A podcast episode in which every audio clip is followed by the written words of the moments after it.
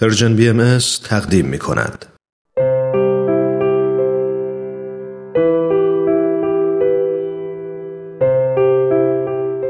صد پرسش صد پاسخ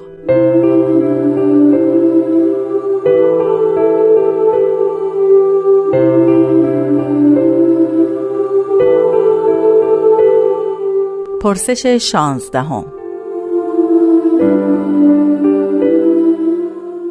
آیا عشق زمینی در دیانت بهایی مجاز است؟ نگاه دیانت بهایی به عشق چگونه است؟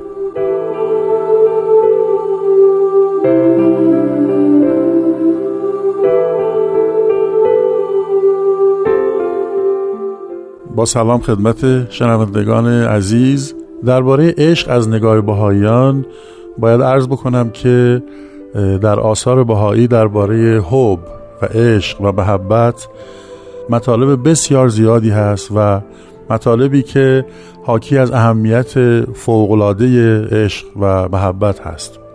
از جمله اینکه در دیانت بهایی علت و مبدع و مقصد آفرینش عشق عنوان شده محبت عنوان شده و اساسا هدف دیانت بهایی وحدت عالم انسانی است که خب با عشق ورزیدن جمیع انسان ها ایجاد خواهد شد.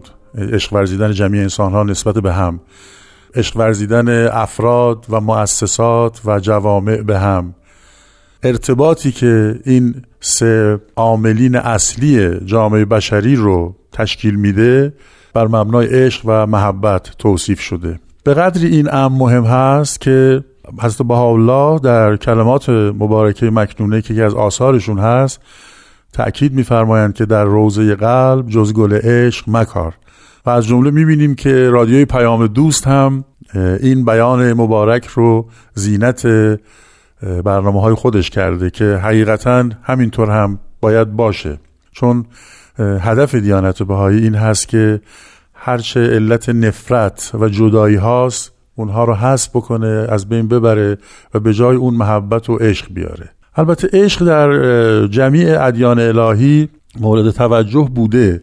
حتی عشق و محبت در طبیعت و موجودات هم هست و حضرت عبدالبها بیانی دارند که میفرمایند مثلا ارتباطی که بین اجزای جمادات هست این ارتباط همون عشق هست همون حب هست. در عالم گیاه اون قوه رشد عبارت از همین نیروی عشق هست. در حیوان احساساتی که حیوانات بعضا دارند این هم نشانه از عشق هست. و بعد توضیح میدن که این عشق همینطوری که به مراتب بالاتر می‌رسه در رتبه انسان فوق العاده لطیفتر و عمیقتر میشه. و از اون بالاتر عشقی که مربوط به در حقیقت عوالم روحانی و معنوی و اخلاقی هست دیگه فوق تمام عشقها در حقیقت بیان شده. در فرهنگ های مختلف و در دیانت باهایی هم انواع عشق رو ذکر کردم مثلا عشق خدا به خدا عشق پیامبر یا مظهر ظهور به خودش عشق خدا به مخلوق مخلوق به خدا مخلوق به مخلوق.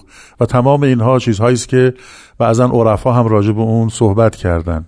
در بین افراد بشر هم باز عشقهای مختلف هست. عشق زن و شوهر به هم عشق والدین و فرزندان. یا و یا کلا عشق جامعه عشق جامعه بشری نسبت به هم. این امر به قدری مهم هست که در دیانت بهایی جز اصول قرار گرفته این مطلب که دین باید سبب عشق و محبت و الفت بین بشر بشه و اگر اینطور نباشه فرمودن عدمش بهتر هست. چرا؟ چه که عشق الهی منشأ همه عشق هاست و بدیهی است که دیانت الهی باید مروج این عشق باشه. نکته آخری رو که می‌خوام عرض بکنم این هست که عشق برای حفظ و رشدش شرایطی رو باید داشته باشه. از جمله اینکه حقیقتا باید از روی عرفان و شناخت باشه و عمیق باشه.